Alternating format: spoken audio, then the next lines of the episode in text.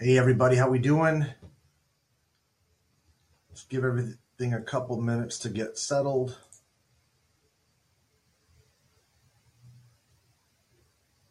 I'm going to disable this chat because there's been a couple of problems with it in the past. We also have a hard stop after one hour today because I am completely out of gas. So I would strongly recommend anybody who's interested um, in asking questions tonight, jump into the queue, guys, because this is a good night to kind of get some questions answered. Um, we'll talk about Georgia, but there's a lot of other things to talk about too. It looks like the Republican primary is starting to um, if not, I don't want to say take take shape, but there's no question that it is starting to um, look more problematic for the former president, for Donald Trump. And in that environment, he's going to be attracting challengers kind of all day long. So, um, look, I'm not too sure how busy it's going to be during the holiday season. Let's go ahead and get started. Five o'clock. I'm going to welcome everybody to the Mic Drop Call-In podcast.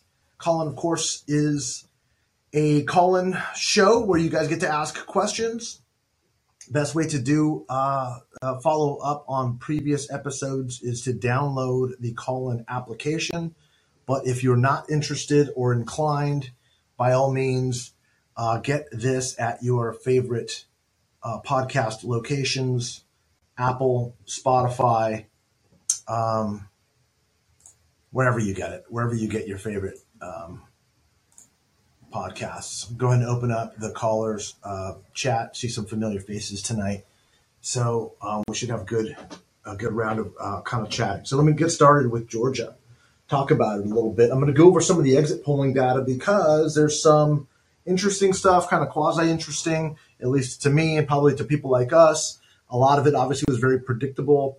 I was sharing with you guys that Georgia has always been in the same fundamental range as um, a state that is moving towards a bluer position. This has been going on for the past six election cycles. I talked about this with the Abrams race in the summer um, and some of the anomalies that were happening there. I think you guys all know that I was saying Warnock would probably win by four or so. I think it's going to come out to 2.7 or three. Um, not terribly unlike what most of the prognosticators were saying and most of the polling data was saying. I think, in fact, the polling averages were pretty accurate and pretty uh, pretty dead on. So um, again, good news for science, um, good news for the industry getting it right and affirming confidence in um, sort of the, the polling profession, which I think is obviously a net positive, net bonus. Real quickly, let me run through why Georgia um, I think has become a little bit more predictable. And I'm not going to say reliably blue, right? Because Kemp wins that seat. Abrams, of course, falls apart um, but Warnock holds in a really pretty strong, tight range. Um, look, Georgia um, has some of the most diverse suburbs in all of America, uh, including places like California and New York. It's probably actually the most diverse area of suburban um, voters.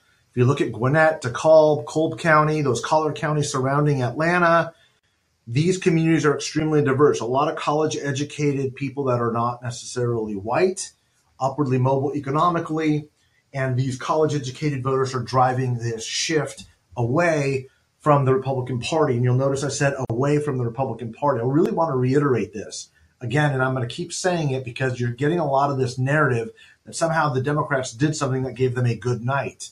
That is, there's no evidence to suggest that. I know there's a lot of people saying, you know, there's a there's a validation of what the Democrats did, or they're they're geniuses or smart, and God bless them. You know, believe that all they want. Hopefully, it's good for their business or for their political aspirations. The truth is, the Republicans just really suck, and and it's really that simple. The Republicans are viewed as the extreme party, even places like Georgia, the Deep South. They're losing voters. They're hemorrhaging voters. And if you look at the exit polls, which I'm going to talk about in just a little bit, it validates this point of view there was a lower turnout in the runoff than we anticipated, at least that I was projecting, that I was anticipating. If you look at the runoff from two years ago, the January uh, runoff after um, the November general election, um, you, where Warnock wins, you saw actually a higher turnout, or or in that same that same general election range um, that you saw with a presidential turnout in, in the winter of uh, of January, a special election in the South. Warnock wins that seat. The Democratic base remains animated. Trump screws stuff up, and you start to see a slight pullback on Republican voters. This is, I'm talking about 2020, 2021 now. This is a little bit different. Okay, remember, um, as I shared in the 2022 cycle, Democratic based constituencies were down. Latino vote was down. African American vote was down. This was an older, wider, more Republican electorate. In the general election this in in um, in November, we have this special turnout was down from that November cycle. Okay, so what that means is um, there's a very serious problem for Democrats historically in winning seats like this. And there's no surprise that this was probably why these laws were instituted in the first place. Okay, the most pronounced one is Georgia. Georgia, of course, has changed considerably. But look, there's a lot of institutional reasons why Georgia implemented this runoff system in a state that is about, um, or historically has been about 20% African American. They didn't want African American representatives. That's just that's just why they created those rules and they knew that the lower the turnout, the, the lower the likelihood that an African American would be representing them. Of course, back then, nobody ever envisioned that you would have an African American Republican and an African American Democrat competing against each other. But again, America changes like everything else changes.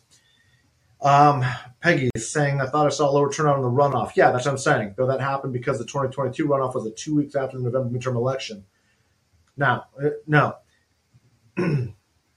no. I mean, no. The, the closer it's it, the closer an election is to the actual original general election turnout uh, um, um, contest, the higher you can expect the turnout to be.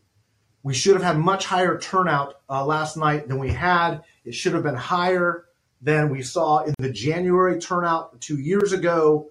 The closer the, the runoff is to the actual general, the higher you should again um, you should uh, you should expect that turnout to be. That's why they push these things later, deeper away. The news cycle goes away, the political interest goes away. There isn't a national narrative about elections happening. It's more isolated to each state, to each media market, and the voter turnout goes down. Um, so anyway, that's uh, um, turnout. Turnout remains this this weird sort of anomalous problem.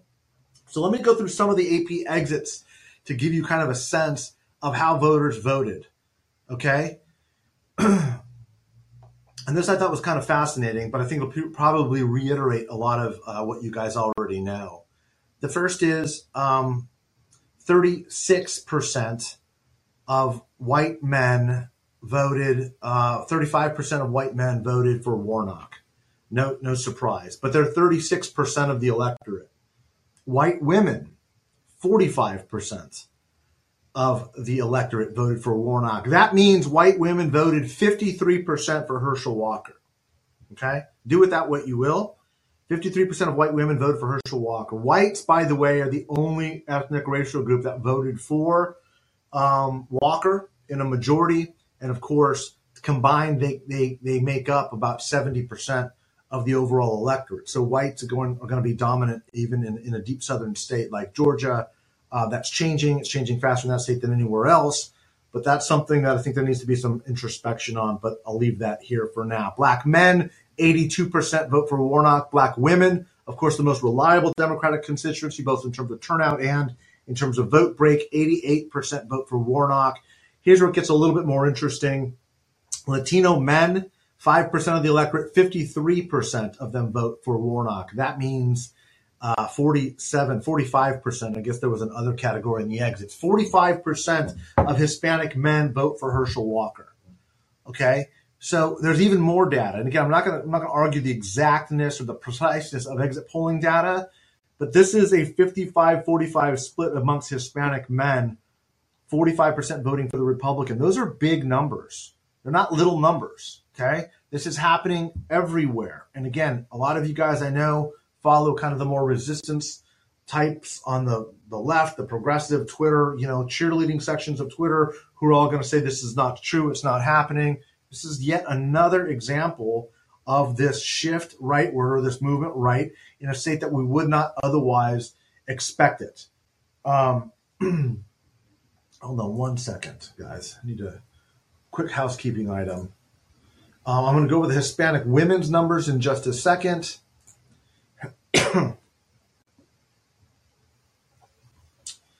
Um, um, um, um, Hispanic women making up 6% of the electorate, just a little bit tad higher than Hispanic men. 66% vote for um, Warnock, 33% vote for Herschel Walker. So, very significant gender gap in the Hispanic electorate. It is bigger than it is amongst whites, it's bigger than it is amongst African Americans.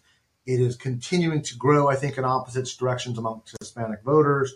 Hispanics, of course, the fastest growing segment of the electorate, and we need to keep that and be mindful of that dynamic. So, having said that, um, I also want to make sure that we are um, talking about the fact that um, although turnout was down, you saw uh, Warnock overperforming from November to December in the collared counties by about four to seven percent. Gwinnett, DeKalb, Cobb County, all of these areas around the urban core of Atlanta actually vote more for Warnock than for Walker in the runoff. Okay. And they're not terribly small numbers. They're, they're, they're, actually considerable numbers.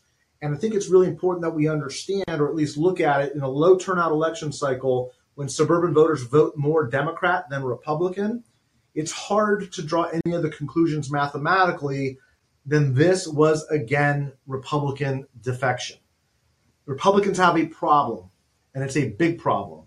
And it is a problem that plagued them in 2016 by losing the popular vote by the largest margin in history, 2018 by getting just absolutely trounced in the midterms, 2020 they lose an incumbent presidency uh, Donald Trump loses. The midterms, again, another sign of just uh, losing seats that they never should have lost. This was McConnell's complaint, and I think legitimately so, regardless of what you think about McConnell. He points out correctly that we've got poor candidates. Trump goes out and picks Mehmet Oz, Kari Lake, Herschel Walker, um, J.D. Vance, uh, all of these people who are dramatically underperforming as Republicans because people know that they're absolutely freaking batshit crazy, and that extremism is is pushing independence away at an extremely fast clip. Okay, so Donald Trump had a really bad night last night. He had a bad morning too, I think, with the with with some of the legal decisions. We'll get to that in just a bit, but had a bad night in the in the Georgia runoffs.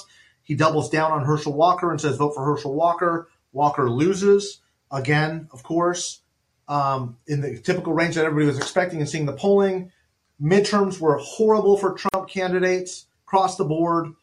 Very few bright signs outside of Florida, where DeSantis is probably going to take on uh, Trump in either in the primary or wait till the carcass is dead and run in 2028.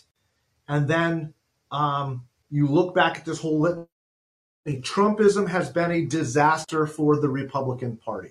It's been an absolute disaster. Okay. And I, it's really important. I'm going to reiterate this again. It's really important that I say this. It's not that the Democrats are doing anything right. They're not. The Democrats have the Democrats have a lot of foundational problems. Okay, a lot of them. They're they're dramatically consolidating voters and their messages reflect a movement towards white college educated progressive voters which are only about a third of the electorate and they're talking only to themselves and the only thing preventing i would argue a pretty significant wholesale collapse is the fact that the republicans are so completely completely batshit crazy and it was what the, this leftward shift of college educated Republicans. You saw it again last night. These are the counties I'm talking about in the collar counties. It's it's it's bigger and it's faster than the Hispanic shift rightward, which again, more data last night shows that both are happening. Hispanics are moving right again. College educated white Republicans are moving left. And it's like baseball trading baseball cards. That's the trade-off. That's what's happening in American society today. One other trend closely correlated, and then we're going to get to a quick question in the queue because uh, Sharon's waiting for a call. Jump into the queue uh, if you want. If you want to line up and start asking some questions, and that is an absolute chasm between the rural and urban divide. It got bigger than it's ever been in Georgia. If you look at some of the smaller, white, rural, non college educated, northern counties in Georgia last night, they moved even more Republican. At the same time, all of the suburban counties moved more Democrat, and the urban core got more Democrat. You just were not seeing the turnout performance in the Atlanta urban core that you would like to see. A lot of a lot of really smart people like Tom Bonier and Ron Brownstein will say that uh, Georgia is unique because it's got it's becoming a more urban state as Atlanta and the suburbs get bigger. That is a good way to look at it. That's a fair characterization. It's an analysis I would agree with. Uh, but I'm also looking at the correlations between who lives in those geographies, the demography behind that urban suburban rural split, which is really more of a rural urban split. The, the, the burbs are going with the urban core because they're made up of college educated people. It's non college educated people that are becoming more Republican. It's those non college educated whites are just dramatically over consolidating. And again, it, there, there's an undeniable racial and ethnic tie to the messaging that is going on. We're going to get into that later. We've talked about it a lot. I'm not going to get into it now. Sharon, you're in the queue. Go ahead and unmute and ask your question, and we'll go ahead and jump into into what's on your mind.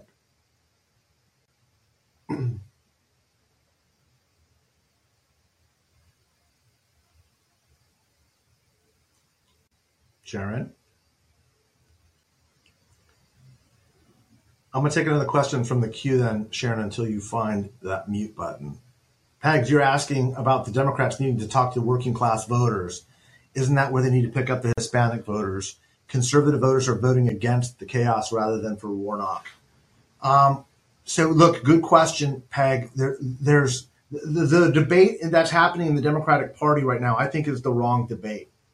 Uh, there is no question that the Democrats need to do a better job with working class folks, but the problem is they believe that the way to get there is to have candidates like Tim Ryan or Amy Klobuchar or even a Beto O'Rourke advocating for to white working class voters. That's why I was so critical of Beto's strategy of going to white rural counties in Texas. He had no freaking business there, and I think that that, that proved out. We talked about that a lot. I think it was very, very, very critical of that strategy. It made absolutely no sense, and I think again that played out.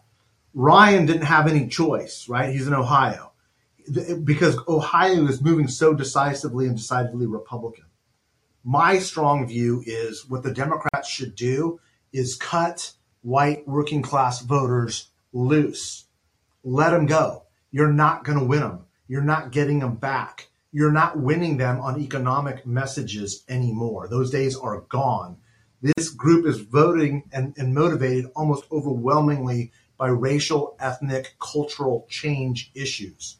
They don't believe politicians anymore, for good reason, by the way, that they're going to somehow bring back manufacturing jobs or bring success and prosperity back to the Rust Belt or to parts of the Midwest or to the Great Lakes states or even to the New England states. Nobody is buying that shit anymore. Okay, they've been hearing it since the 80s and it hasn't made any sense. And Democrats believe that nor- they, they Democrats believe they can get those folks back because the Democrats used to be a party of working class people. They don't realize that is no longer the case. And so what they're doing, in large part because Democrats can't think beyond black and white terms, that they need to go after and get the white working class voter. It's a complete waste of time. It's a complete waste of time. Not only are they not getting them, they're losing them by bigger margins. The problem that they have is they're losing Hispanic voters. So rather than elevating moderate, working class, Hispanic voices and elevating them in order to get back or limit the margins that they're losing by, they are stuck in this old habitual way of going, oh, we need Tim Ryan. Oh, we need Amy Klobuchar. Oh, we need these white, you know, steel workers in Pittsburgh. Uh, what's his name? Um, Fetterman, right? It's like Fetterman is like going to save us. He's he looks like a working class guy.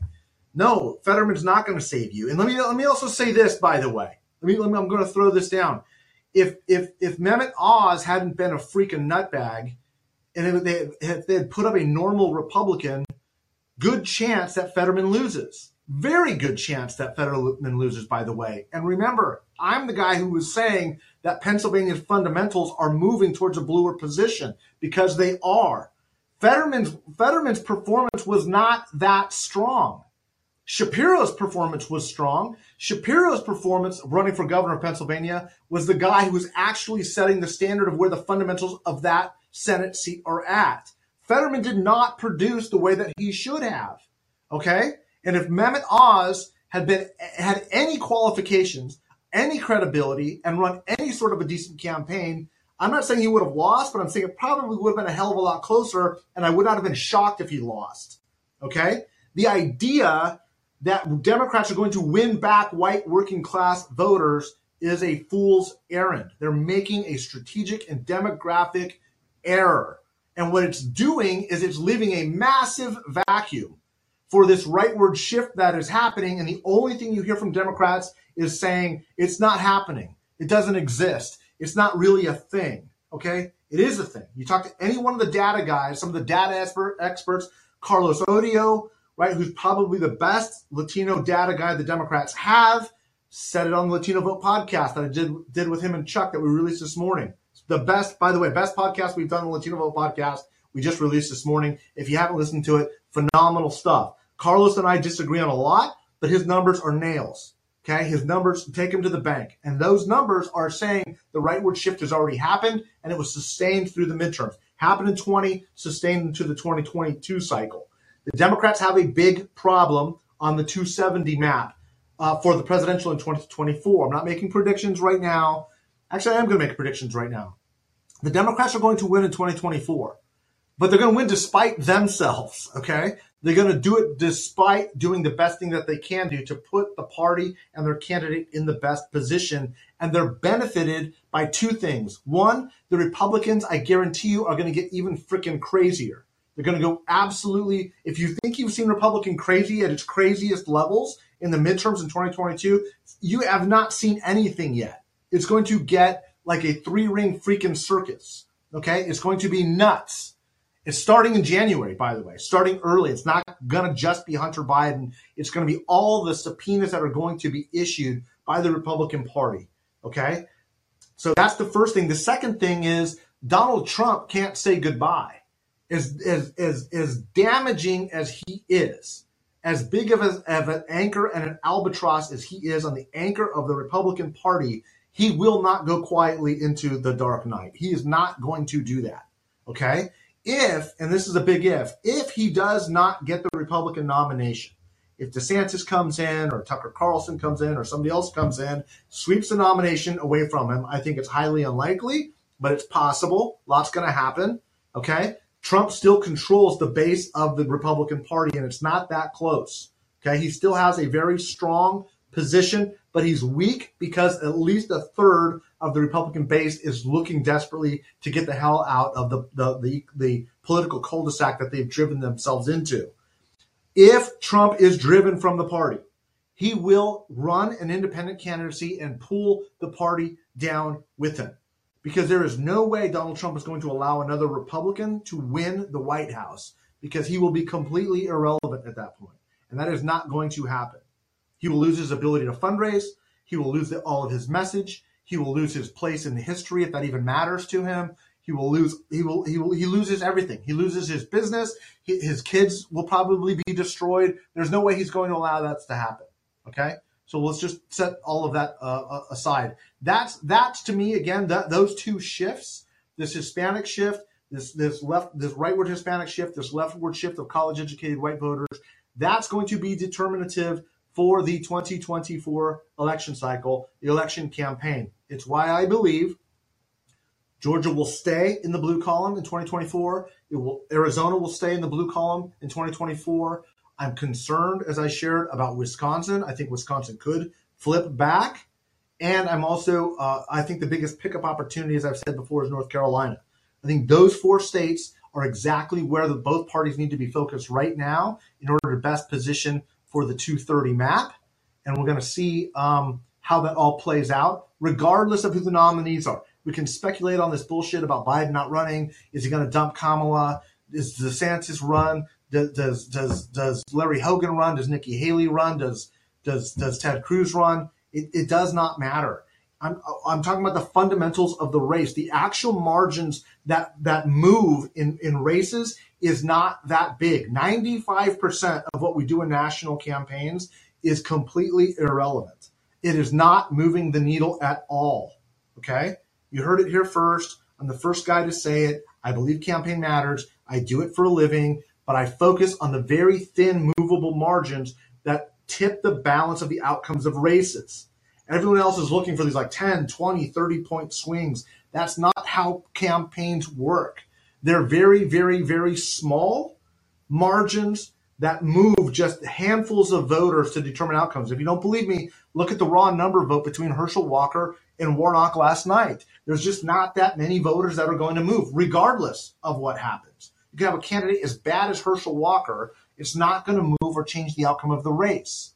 Okay, Donald Trump wins by 70,000 votes across four or five states. Joe Biden wins by 30,000 votes across three states.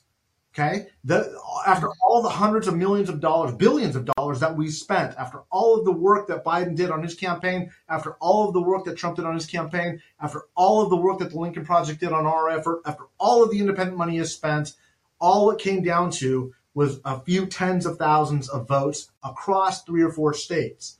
That is not anomalous, guys. That is the way campaigns work. And so the, the challenge as a practitioner is to cut through the noise, not listen to what the pundits are saying, not listen to cable news, not listen to the Twitter experts, and do your job and focus on exactly where those movable voters are and figure out what the exact raw numbers are of those margins to get into a position for your candidates to win. Okay, that's those are what campaigns are. The rest, the other 99% of this stuff, it's theater.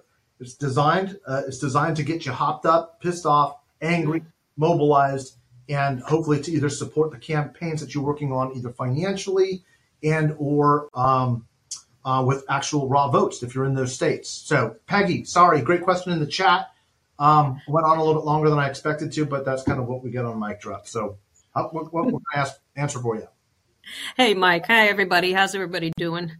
Um, so I'm working with my town Democratic committee, and it's something that I've noticed. I, I, I think you answered this. Why I've seen this vacuum, and I, I think that even though it's a very diverse town, I think going after that white middle class vote that you're talking about, that they're not going to get back, right? I don't but, think so. Right. So I, I don't see much movement towards like the voters of color or the Hispanic vote.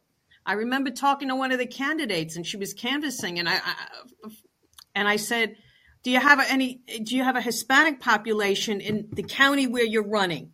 Can can you look at the Hispanic vote there?" And it was like hamana hamana, you know. And I don't understand this because I'm listening to you, and I'm going to my next town Democratic committee meeting, and I'm like, okay, this is New York three. This is one of this the the counties that flipped MAGA Remember, I was saying that they're, they're, yeah. popping up all over, and it, it, it's one of the ones that went red and never should have gone red. So I'm looking to get busy and do some work. This is one of those Long Island seats.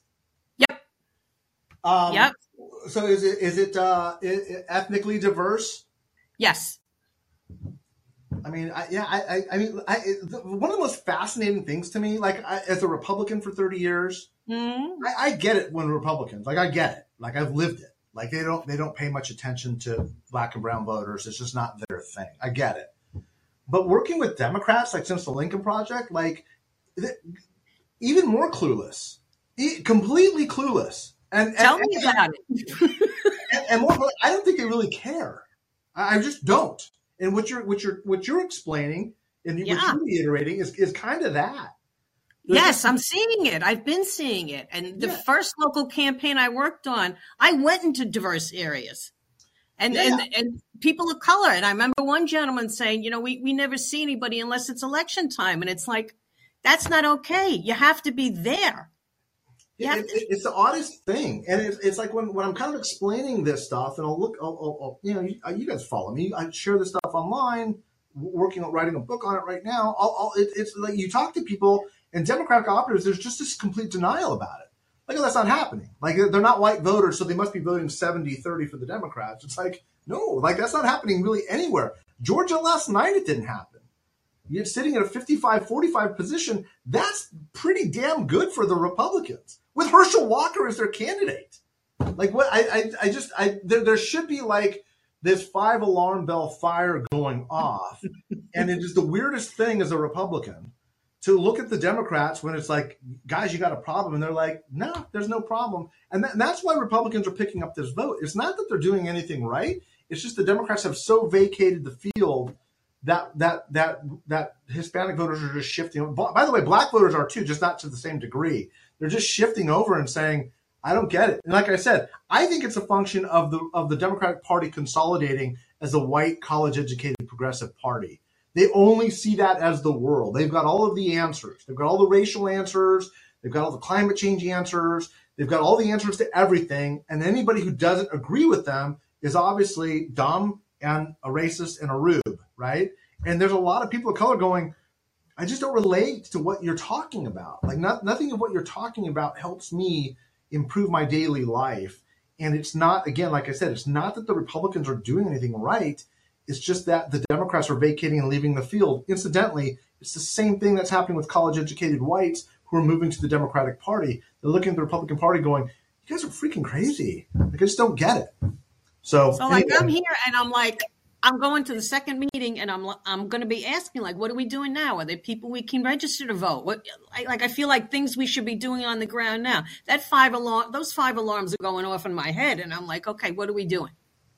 Yeah, I, I, it's like, you know, I, I just Mike.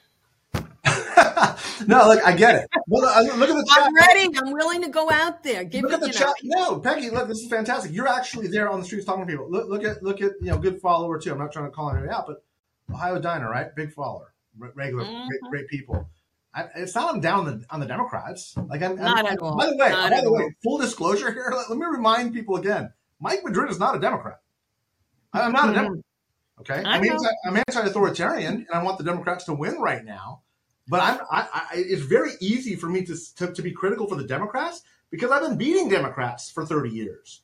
I see how they operate, and I have I've done campaigns at the highest levels for Democrats, and I know how they mm-hmm. think differently. And so I'm just offering the, the what is very obvious to me. Like it's just this is just easy. It's just plain as day. And, and I walk into these meetings and I see all white people, and I'm like, why isn't this more diverse? The county is diverse. What is this? So, okay. All right. Thanks so much, Thanks. Jackie. Love that. Let me know how that meeting goes. Let's see how that happens. Let's see. Let's see I will. All right. Renee, you're next up in the queue. North Carolina. Hey, Mike. How are you? I'm doing good. How are you tonight? I'm pretty good. My question has nothing to do with North Carolina tonight. Um, my question is I got, um, uh, I was talking to a friend of mine that lives in Arizona who got a feeler email from Ruben Gallego. Mm-hmm. Um, and uh, the premise is, well, m- the the attitude of the, the feel of the email is like he's feeling out whether he should attempt to primary Sinema. Yeah. Um, and I'm wondering how pragmatic that is when we're looking at the difficulties with the 2024 Senate map. Like, how wise is that? I know she hasn't been like a, a real staunch ally for the Democratic Party, even though she has been scrambling as of late, and maybe that's why. Um, you know, with us picking up uh, an extra senator, it kind of makes her a little less relevant. Right. Um, but you know, I'm I'm still wondering how pragmatic it would be to try to primary her when when Gallego does have a, a more progressive feel to him. And, you know, although Arizona is, has definitely trended blue over the last few cycles, I, am I'm, I'm not sure that they would embrace uh, a, a true progressive candidate. So talk to me about what your feelings are on that. It's a great question. It's one I've been put a lot of thought into. First of all, Chris, Sinema, um, she votes with the, the with the Democratic Party ninety six percent of the time. 96%. and that it's just it's just a sign of the times. Like if you're not hundred percent, then you're some sort of a sellout. Now, fair, in all fairness, those four percent, some of those were some pretty big votes, right? Yeah, like voting rights. Yeah, like the voting rights act. Yeah, yeah, yeah. And I mean, yeah, and we can get into voting rights and all that stuff. And, and look, I think you guys know, you know, Congressman Gallego and I, we've gone back and forth on social media on some of this Latino stuff. Um, I, I'm a big fan. I was a bigger fan of him b- before, you know, he, we we got into it. And the reason why I, I was a bigger fan is because I don't think he's necessarily following the facts or understanding what's happening with with the community. Mhm. Um, I, I I don't know that it helps um, a, a state that is as contested as it is, like Arizona, to have an intra-party fight on the Democratic side of the aisle. I don't know that it's bad, by the way. Sometimes the best thing you need is a is a is a primary fight. What I do believe is that um, I do believe Gallego's got a bright future. I think he is far too progressive for Arizona. I think he's far too progressive for the Hispanic caucus. I think that Sinema is um, will has plenty of time to correct some of the negatives that she has with the with the Arizona electorate, and my strong suspicion is she probably will, because Schumer and Schumer's people are going to sit down and say, "How do we? How their job is to protect her." By the way, Mhm. their job is not to protect the seat for Democrats. Their job is to protect that member. Right. It's very important to understand this. People need to know that. Chuck Schumer's job is to protect Sinema and then the Democrats. His job is to protect his caucus. It's not to protect the party. They're very closely aligned, but he doesn't want a primary challenge. He doesn't want he doesn't want that money being spent. He doesn't want her negatives being driven up. Now, do I think she's vulnerable? I think she's vulnerable now. If you ask me in early summer, and let's visit on the show, let's remember I said this. If if she's looking, I don't think she's going to look that vulnerable this summer. I think her vote will come back into line. I think people will start becoming more anti-Republican. She'll vote 96% with the Democrats, and it's very, very rare that an incumbent of a party is kicked out when they're voting with their own party 96% of the time. It's extremely rare. Okay? So I don't know that it's the best best political positioning for Gallego. I mean, look, he's a member of Congress. I'm not. Don't want to be one. But you know, he's he's been successful to this point. I think he's going to run.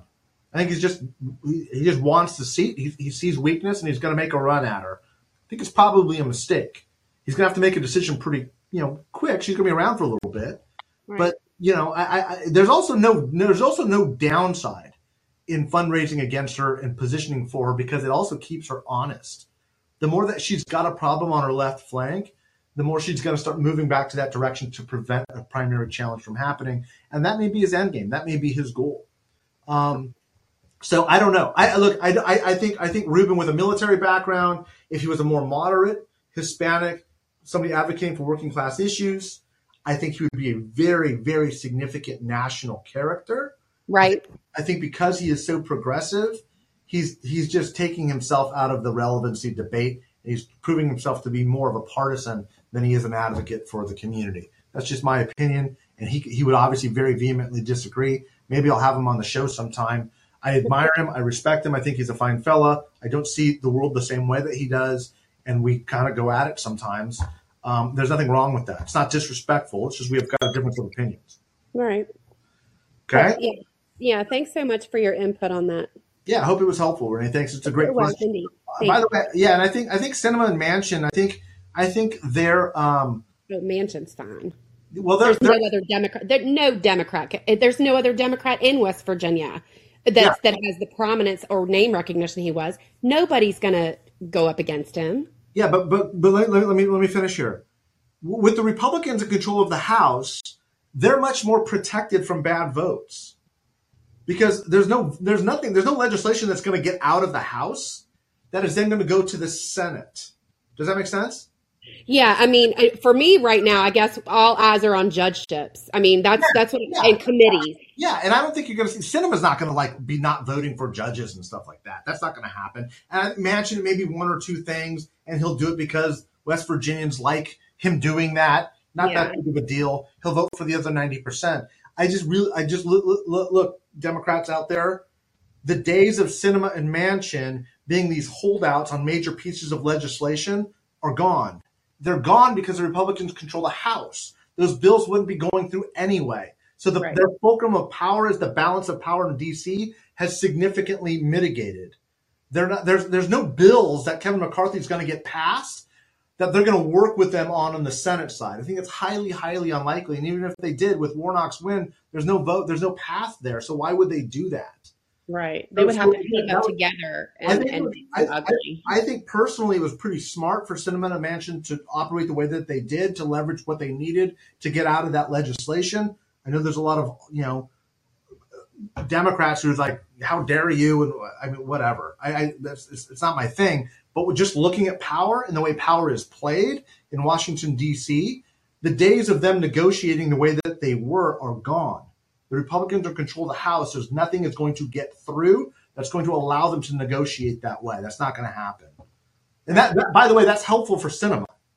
It's very helpful for Sinema. She doesn't have to be that person anymore to negotiate a more moderate deal. She can just go back to the party line, rehab her image with Democrats in Arizona, and still have the ability to go in a general election and say, I'm a moderate. I represent Arizonans and be well positioned for a job. All right. Yep, for sure. Thanks, Mike. Thank you. Josh, my man, you're up. You're in the queue, brother.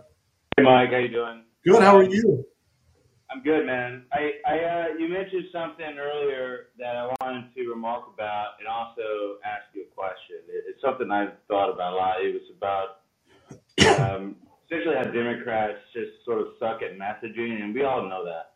I, I've always felt, and I, I, I think I may even said it to you before, that part of the reason why Democrats suck at messaging is that it's a little harder for them to message because their tent is so big. I, I don't think Democrats always know who the fuck to talk to. And whether that's white working class or other minorities of color. But it my what I want to say is that I totally agree with you about the white working class, quote unquote, constituency being really a lost cause. And and and I think there's no better proof of that is that like Tim Ryan to me ran a fantastic campaign. And his end was to convince white working class men in Ohio, and he still lost. And it, it, that just really, really reinforces your point, and, and I don't think there's any better example that does. And so I suppose my question, and you know, we're probably going to hear from Tim Ryan again and, and like Amy Klobuchar in 2024. I think both of these people are, are, are great uh, potential candidates, but to your whole point that you've been on, that no one else is talking about, I've seen, and to my knowledge, about this gap in the Latino vote that Democrats just seem to either not see or not understand. I, my question is simple: Do you, in the entire political landscape, do you see or can think of a Democrat, maybe that no one's talked about, that may that shows the most promising potential to bridge this Latino gap that you talk about so much in 2024? Maybe other than Beto O'Rourke, who you mentioned targeted the wrong audience in, in Texas anyway. Yeah, you mean for like as a presidential candidate? Yeah, like a presidential candidate, like just some, or if, or just somebody in the Democratic Party, maybe, maybe a rookie, or just some. Yeah, I, I can tell. who, who I can tell- like, I can tell you. I can tell you right now who it is. Uh, Alex Alex Padilla. oh wait, wait, wait, I'm gonna, go- I've never heard of him. I'm gonna Google this person while I got you. Can you say Alex who? Padilla, P A D I L L A. He's a U.S. senator from California. Dia. Ah, oh, Yeah. Now, really? yeah, Alex is a good friend of mine. I've known him since he was a young man as the president of the LA City Council. I've known for 20 years. You're not going to hear from Alex for a while because Alex's whole style is to be quiet, is to is to be a freshman senator and learn. But if you look at all of his all of his messaging is about working class and working class issues. All of it is. He understands this intuitively. He, he grew up in Pacoima as the son of immigrants, working Wow. very you know, poor working class. He's and that's that's where I thought Gallego could be that guy. Gallego's demonstrating he's not that guy. Okay, he's just he's just he's he's choosing to to to to to to, to, to climb the party ladder. I don't blame him. That's what a politician does. Padilla is playing a Yeah. longer game. Alex is playing a longer game. So, so is, I'm sorry to interrupt you. Go ahead. I was gonna say he's he is a working class. Alex is a working class guy from a working class community. He's from the San Fernando Valley in Los Angeles. If, if you don't know LA, that's very meaningful. He's the son of immigrants, and I know San Fernando Valley. yeah, and so he's he's not like an urban Los Angeles uh, Latino d- Democrat. He, he's not. He's not the guy who's going to play the progressive game just to play the progressive game. He's a blue collar values kind of guy. It's very Is. Alex, is, is Alex um, sort of in the I don't know in the among Democrats behind the scenes? Is, is he interested in 2024 election? No. Is he No, no? no, you're not going to see. You're not going to see him. I don't think he ever runs for president, just knowing Alex. But I, I, think he will be a very strong force um, nationally for the Democrats as they start as they continue to struggle for this vote. And it's Okay. going to, I think it gets I think it gets worse before it gets better. They just they don't they really don't have an understanding of it. And all of the Latinos in the hierarchy really are trying to emulate sort of the black civil rights struggle. And it's not Yeah. it's Yeah, not it's- that's not the way Latino voters respond. It's just not. No, no, it, it's it's so true, and uh, even the progressives like know like AOC, they they don't understand that. Um, I, I I really believe that's a, a, a fucking valuable point you've been making that not enough people are hearing. Um, but um, I just want to know if you, if you could think. I'm going to follow this guy, man. Thanks for mentioning him. man. I'm glad I asked the question. Follow Alex. There's a there's a lot the Democrats can can learn from just following his style and his his policy Yeah. position and and his area of focus. He he, he look he's he's he's at where he's at for a reason and he's quiet for a reason. He's letting this all play out. He knows that the party is not going to change simply by showing them facts and evidence. He's he's too smart. He lets guys like me do that kind of stuff that are a little bit more hard headed and edgy and throw some more elbows, but they'll figure it out. Right? Yeah. Josh, good questions, brother. Thanks, man. Always love having you on the show. All right, thank All right, man. Thanks. Hello. Mike, Yes. thank you for doing this. Sure. Thank I you for agree doing with it. you. Yeah, it's great. It's well worth my time. Um, I agree with you on Ruben Gallego. I think he's awesome. I live in the redistrict CA 48, Okay. and I've been keeping my eye on Gallego, and I think he's a really good guy. But my question is will the movement of the right towards the more wacko territory, will that not transition more Republicans into the Dem side? And will that cause permanent change for the Dems? And will it also make them complacent? So I guess a three part question. I, if I understand it correctly, it's, it's, as the Republicans continue to go to the right, will there be Republicans who leave and become Democrats? Right? Is that the first question? Correct. Or independence, yes. And will that, Yeah. that because of that transition make the Dems more complacent? Oh, we've got this mentality? No, uh, great questions. The first is yes, that will happen. There will be continued defections of Republicans to the Democratic Party. That was demonstrated again last night. Yes, that will happen. That, but that will not make Democrats complacent. What unfortunately will happen is the Democrats will believe that they have a mandate, and that mandate will have them continue to move further and further to the left and a lot of those voters will come back to the Republican Party if they see a more sane candidate. Let me give you a perfect example. Glenn Youngkin in Virginia. It's exactly what happened. The party moved too far in 2020. The Democrats start to move way out left culturally on stuff, or at least they're framed that way. Remember, critical race theory was the big issue then. The Democrats the Democrats don't have an answer for this stuff, by the way. That's why we say the Democrats are bad at messaging. I don't necessarily think that that's right or wrong. I just think they don't know how to pick the right battlefield to fight on. They just feel this obligation, this weird responsibility to respond to everything that's thrown at them. And so they're, argue against stuff that they can't win on. Like you can't win on critical race theory. But they were like, oh well, we've got to teach history. We've got to teach about slavery and blah blah blah. And the Republicans are like, yeah yeah, keep talking about it, keep talking about it. And the more they talk about it, the more their negatives come down. And, and what happens really quickly is those Republican voters went back to Glenn Youngkin. Those Biden, those those Republicans that went for Biden, those Lincoln Project Republicans that went for Biden, came back and voted for Youngkin. And that's confounding because CRT is basically college graduate level theory. Who cares? They don't talk about it. Attack. If you're explaining, if you're explaining, you're losing. You're That's why the that's why the Republicans are doing it. Is because the Democrats can't help it, and they know that. It's like let's talk about critical, let's talk about racial issues, and then the Democrats are like, yeah, yeah, yeah, yeah. Let's explain it. Let's get into this college educated stuff. that goes back into the history of this, and it's really a legal thing. It's not necessarily a K twelve thing. It's like, and every time you're doing that, you're losing voters. And the, the Republicans are masters at it, but it's not that hard when the Democrats can't not take the bait. I, I, I, I don't think that Democrats are bad at messaging. I just think that they it's easy to have them swallow the hook. They can't help themselves. They can't. The Democrats can't help it. They feel that if they can win every argument that they're winning voters. That's not the way campaigns work. It's not the way voter psychology right. works. What you have to do in a campaign is you have to pick the battlefield. Think Gettysburg, right? It was getting Mhm. the high ground.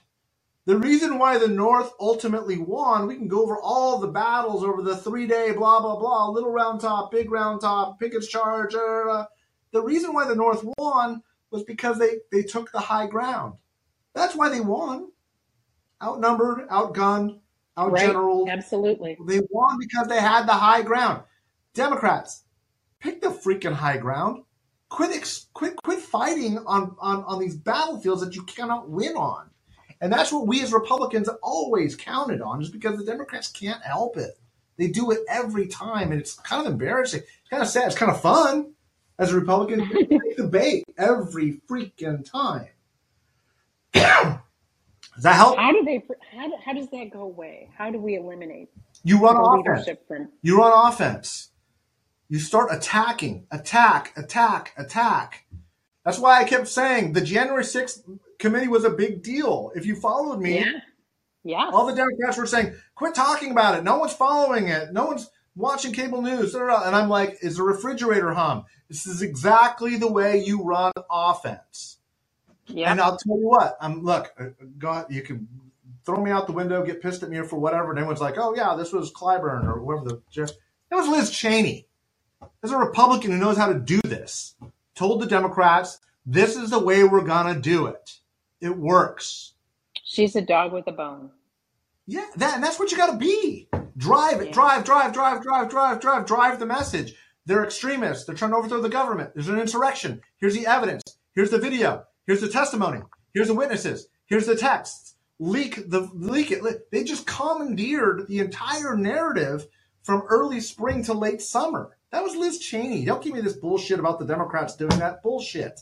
That was Liz Cheney who knew what she was doing. Okay, and it's by running offense that you command the narrative. The Demo- the Republicans could do nothing but respond to that or try to change the issue, which is what you do in a political campaign.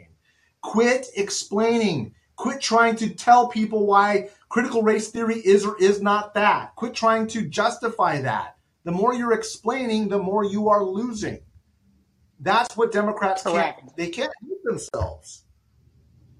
Okay, my last question, and I agree with you, is: Do you think Liz Cheney will run for president? No, No. Okay.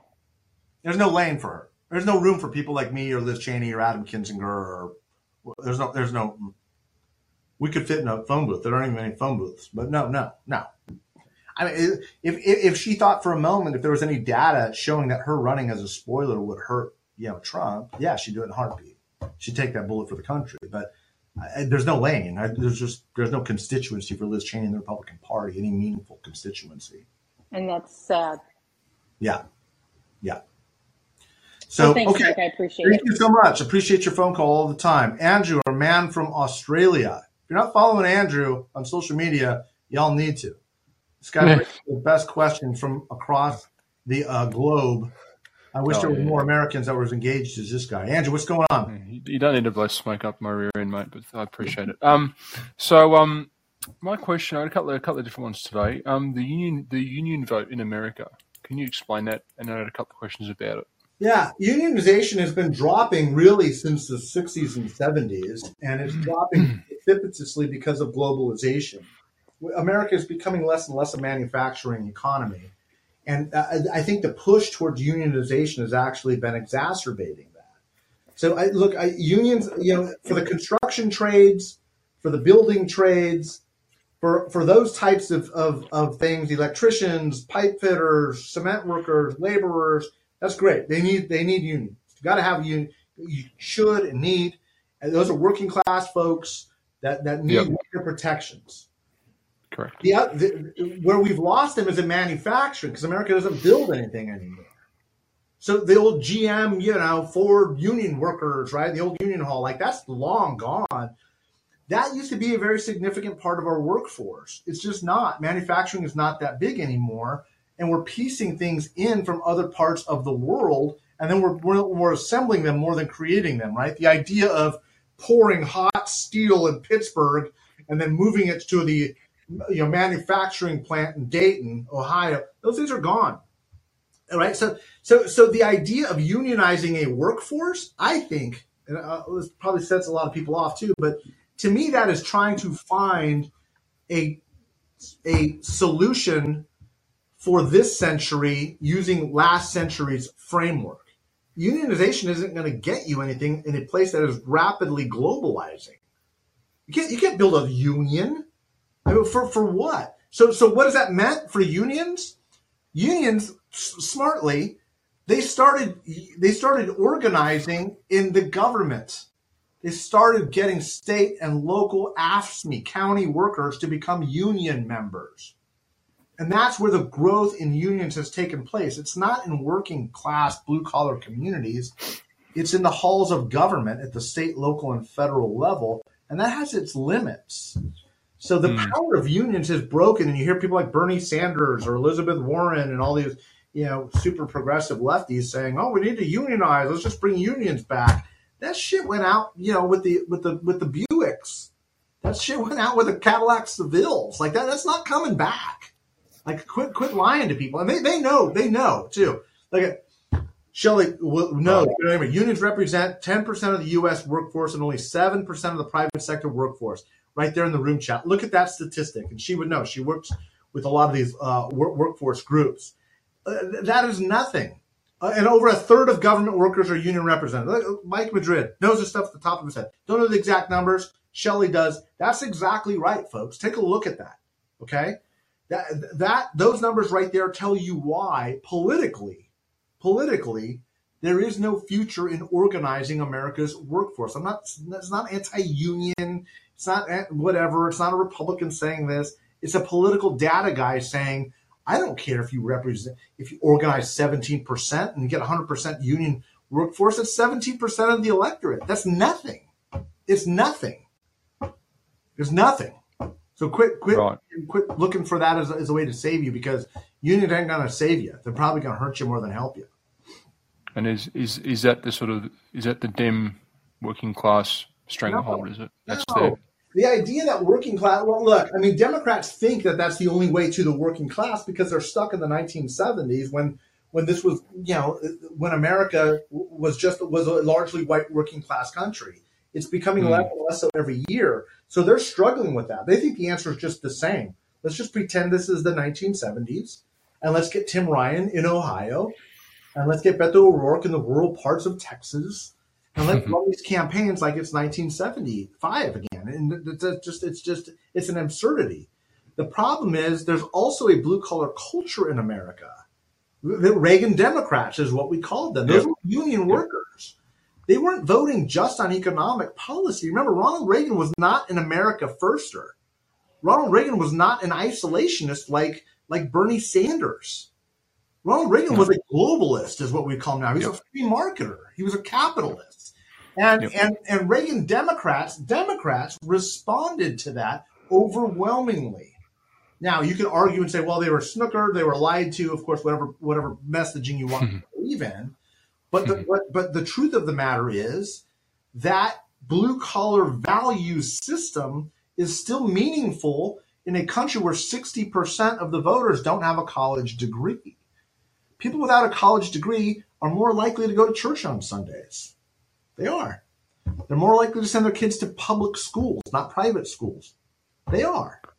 They're more likely to have a, a culture. You know, this is this is football football on Sundays after church, right? That this is you know the, the, soccer field on Saturdays, right? It's a beer after work.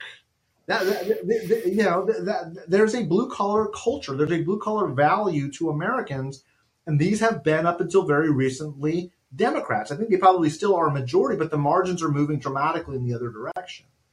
And so it's not just economics, it's also a value proposition. And that's where the Republicans are kicking the crap out of the Democrats. They talk about trans stuff, they talk about critical race theory, they talk about building a wall, they talk about immigration, they talk about you know Muslims. There's a direct correlation to race. I don't like it. I that's why I you know have, have, have taken the position I have in working against yeah. the Republican Party. But I understand it. I get it. I get it and mm. and it works. And that's where Republican Democrats really don't have much of a response to that. Oh, like you said, cut them loose. Um, so my other question is, um, now that the Dems have a 51 seat um, majority in the Senate, does that mean it's January 6th is back on the menu, just a different flavour? Ah, I wish. I don't. I don't know. That's a really good question. I don't know that the, the the Senate will play it that way. Um, here's what I do think. I do think that we're going to have a couple more hearings uh, on January 6th, right, in the House. I think that criminal referrals are going to be made. And I think now it's going to be in the hands of the Department of Justice. I don't think that the Senate needs to. What else can the Senate do? Like relitigate it again? Like it's been litigated in the court of public opinion. It's now up to Merrick Garland to bring charges. And I believe he will. I've always believed that he will. I know that there's a whole weird conspiracy thing on Twitter and social media saying Merrick Garland's a, you know, a whatever. He's compromised or he's incom- whatever. Merrick, Merrick Garland's going to bring charges, and it's coming quick. I like this Jack Smith guy, by the way. Man, he looks like he metes out justice with a longsword and a dagger. I tweeted that. scary. scary. yeah, right. These guys tried war criminals at the Hague. Like, I want that guy. Give me that guy. Bring him in and let's bring let's have him bring charges. I think it's going to be. I think I think in the spring there's going to be incredible damage done not to just Donald Trump, but to a wide swath of Republicans in Washington D.C. I think it's going to be brutal, as it should be. Yeah. Okay. All right. So um. So so you don't think that they sort of have a reprisal committee for you know whatever you know they're going to go after uh, it's in Garland hands now, man. We're, we're, we're, we're, going we're, we're going to go after you in, in the Senate because now we've got the power up there. Is that is that sort of the way? Is it tit for tat, or you don't think so? No, I mean, let the let the Department of Justice do it. Keep keep the partisan politics out of it. If I'm Schumer, like I said, I think you need to run offense. You for sure do. But remember, the Republicans are going to overplay their hand from day one. They got, you know, Kevin McCarthy's going to put Marjorie Taylor Greene on on on you know oversight committees. He's going to give her full subpoena power. They're going to go oh, after God. Hunter Biden. It's going to be like Benghazi on steroids. There's going to be really, really embarrassing, horrible shit for Hunter Biden. His life is going to be a complete disaster. But it's kind of like with Monica Lewinsky. They're going to overplay their hand. They can't help themselves. They can't. So they can't help themselves. They're going to overplay their hand. They're going to take it too far. By the way, I think there's probably some really bad shit that Hunter Biden did. I'm not following the story, but I think that there's some legitimacy to it. I think there's some questions to it. But mm. what hmm. I'm also more convinced of is the Republicans will overdo it. They will over, they will absolutely overdo it. And that's what's going to be good for the Democrats. And I think Joe Biden is the beneficiary of it. I think Joe Biden runs for reelection. Could be wrong, mm. but he does, and I think mm. he wins. And I think he wins probably pretty soundly. I don't think it'll be that close. Like I said, they're all close. We're just we're just too divided as a country. It's not going to be like Reagan '84 blowout. But do I believe no. Do I believe that Biden could win the same 270 map that he did and pick up in North Carolina? I do. Do I think he can pick up maybe another you know marginal state? I do. Is it going to be Ohio? No. Is it going to be Florida? No. Those are Republican states. But I do believe that he could put some other states on the board. I think, Well, I think he could pick some up. okay. And um, the Republican primary process, it's not, it's, it's it's different to the Democratic one, isn't it? Where it's a winner takes all, right? For every state's the same, right? They're not all the same. They're all different. But most Republican states are winner take all. I think every I think every Democratic state is is proportional representation. It's So, really uh, hard, by the way. It's really hard to win the Democratic nomination if you look at the map. It's it's it's Yeah. convoluted. It's a bad it's a bad process. It, Right. it, it incentivizes this this Barack Obama Hillary battle. Remember that went all the Yeah, way yeah, yeah, yeah, yeah. and then Bernie All the way at the Sanders does the same thing. You know, it's it, it, it incentivizes. It's a horrible incentive structure because you you know you can wipe somebody out 80-20 in Nevada and you only pick up two two seats, two delegates. so you might as well keep going. There's no incentive to get out. In re- Republican politics, there's every incentive to get out because you can fall fall behind very quickly. So, so for that logic extending, that means that Donald Trump wants a big field, so he needs to get 30, 40%, and he just clean sweeps, right? That's how he won in 2016. He didn't, you know, a, a, a plurality of voters, majority of Republican voters did not vote for Donald Trump in 2016's primaries. Majority. Most Republicans voted for somebody else. He was never getting more than 35, 36% of the vote. It's just that there was 10, 12 other candidates splitting up the other, you know, 65%. And so, you know, Trump was just picking up 36% and it's winner take all. So he'd get all the Yeah, yeah. That's, Yeah, yeah, that's, what, that's what happened. That's what happened. Donald Trump was not popular up until going into the RNC Mm. convention, and then they were like, "Well, this is the guy. This is our, our dude. So let's let's throw in with him." And they did, and they were obviously the rest is history. But that's that's the story of Donald Trump. As if it had been Donald Trump versus Ted Cruz, straight up, I think Cruz would have beat him. Yeah, I agree. Agree. All right. Well, um, so uh, I guess the the only way then that logic ex- extends is that there's only one strong candidate running against him, Mike, to beat him. If there's 10, 11 people, it's going to be a shit show, right? Yeah, I mean, assuming you don't want Donald Trump to be the nominee, which I think probably the, the, the cynical side of me says he's much easier to beat now than he was in 16 and certainly more than 20. I don't Oh, want of to I don't want to take that risk. But, you know, I mean, I think he's just I think he's very very weak and I think that there I I think one of the problems is the Democrats aren't playing offense the way that they should. The Democrats should be attacking right now. But like uh, you know, it's, it goes back to the Democrats messaging thing. They should be on the Mm. attack, attack, attack, attack, attack. They should be elevating DeSantis. That's what they ought to be doing. And and because Donald Trump is not going to just walk away. He's not going to. He's not going to be like, okay, I guess I can't win the primary. I guess I'm done. I'll go hang out at Mar-a-Lago. Like that's not going to happen. No, no, no, no, no. So, so what they ought to be doing is elevating DeSantis, giving him a platform. DeSantis has been quiet. You notice that? Anybody Mm. know? We're like, where's Ron DeSantis? I should tweet that. Mm. Like, where is Ron DeSantis? and that's exactly what he should be doing. Shut up and stay in the shadows and let Trump hang himself. DeSantis has been quiet. No one's no one's talking. The, the dude should have gone out and like Caesar in Rome, like I won by 20 points in Florida, like I'm the guy, I'm the nominee. What did he do? exact opposite. He shut up, which is exactly the right thing to do. Hide, disappear into the you know wallpaper. DeSantis should the right political move is to shut up. Let Trump be Trump. And the more Trump is right now, the more he's causing himself damage. Once DeSantis pops out, Trump attacks him. That'll make Trump stronger. DeSantis' best move right now is to fade into the background, disappear. And notice, where's Ron DeSantis? Like, dude, dude never came out and gave a big speech.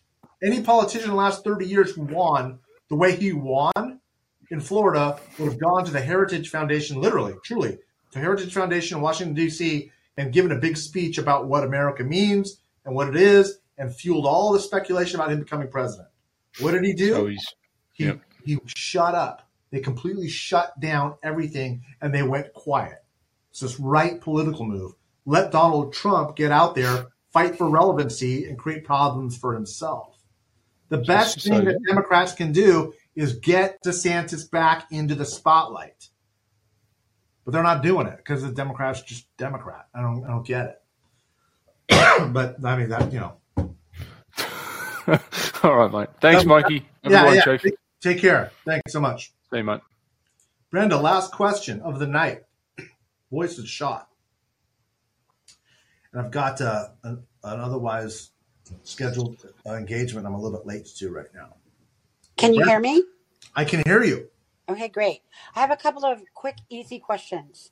Yeah. Um, going back to messaging, have you heard or listened to any of Pete Buttigieg's interviews lately? No. Should I? Yeah, very good. I think um, sane and to the point, and doesn't go on and on and on. He's fantastic. I mean, he's one of the best skilled politicians of this generation. I say this, he's younger than I am, of the next generation. He's, he's, incredibly young. He's got a, he's got a remarkably bright future. And uh, maybe he's president, maybe he's not, but he's certainly not. He will be on the national stage for the next 30 years. Yeah, yeah, I think so too. I, I find it interesting the way he just off the cuff can handle it himself. So, you know, Well, the reason why, yeah, the reason why I think he's so successful is, first of all, he's a policy wonk that that that that can see the bigger picture, and that's rare. Most Democrats who are wonks, like they start to go down this road into an ideological crevice. What, what you'll notice, what Pete Buttigieg almost always does is he'll answer the policy question, but then he'll set into a broader framework, and that framework is really about America, the mythology of America, and the American identity.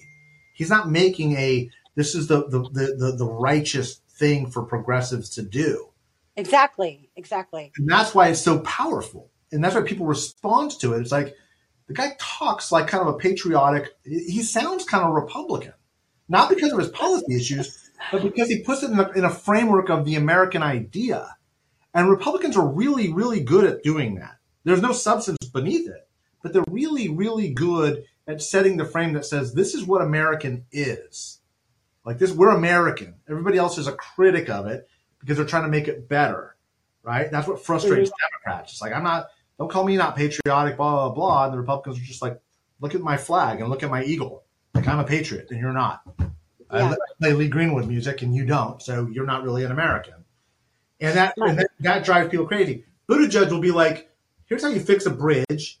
Here's a historical challenge with the funding, but bridges are really important in American blah blah blah because this is our narrative and da da da. And you're kind of like going, how did that guy turn the bridge into something that is part of the American story? And, and he, he understands that narrative. He's just very very well. He's he's just very good at it.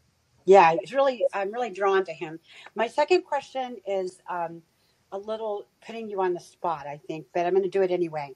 Right. Um, how many more cycles before Texas becomes purple? Well, I mean, arguably it's purple now, but it, um, I've written extensively on this because a lot of my, my work going back to the 1990s was about the difference between California and Texas and why one state became. Let me geek out on this a little bit. I'm, I'm going to nerd out a little bit, but then I, I got to go. There's a lot of Okay. This is a really good question, though.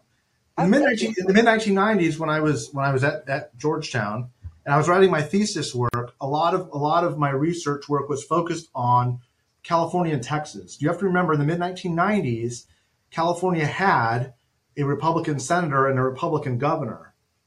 Texas, the governor was Ann Richards, a, Democrat, and it was it was not uncommon for Texans to elect Democrats and Republicans to, to be elected in California. If you look on paper, they have the same percentage of whites, the same percentage of Hispanics, the same percentage of African Americans. They've got both very diverse economies. They look almost identical on paper. So why does one become very, very blue and one become very, very red? And the answer was white voters. In Texas, white voters from the 1990s up until very recently were very conservative. In California, white voters that lived inland were, were Republicans. White voters that lived in the coast were Democrats. And white, white, white voters in California split 50 50. So when you have a 50 50 split between Republicans and Democrats and a growing black, brown, Asian base, that state's going to turn blue, and that's what happened to California. In Oh, Texas, wow. in Texas, if you're rich and white or poor and white and college educated and white or non-college educated and white, didn't matter. If you're white, you're conservative. There was no, there was no like very, very, there was like a little bit of Austin, and that was it. Now that has changed. What has changed is Houston, Dallas, Fort Worth, Austin, all these urban communities are now homes to white college educated workers, and they're the ones that are turning Texas into a bluer position. They're the ones that brought it back from the mid 1990s when George W. Bush beats Ann Richards in 1994. It's been a Republican stronghold since up until the last three or four election cycles. And then you start to have white progressives like Beto O'Rourke start coming on the scene and saying, we're going to challenge that narrative and we're going to run against that. Okay. So what that also means is, is but, but they ran what Texas, when, when, when, when Democrats were saying we're going to turn Texas blue, the huge mistake they were making, and I, I've been saying this for years and I've written on it, I'm just not saying it now. It was all because the rising Hispanic vote, they thought it was going to do what California did.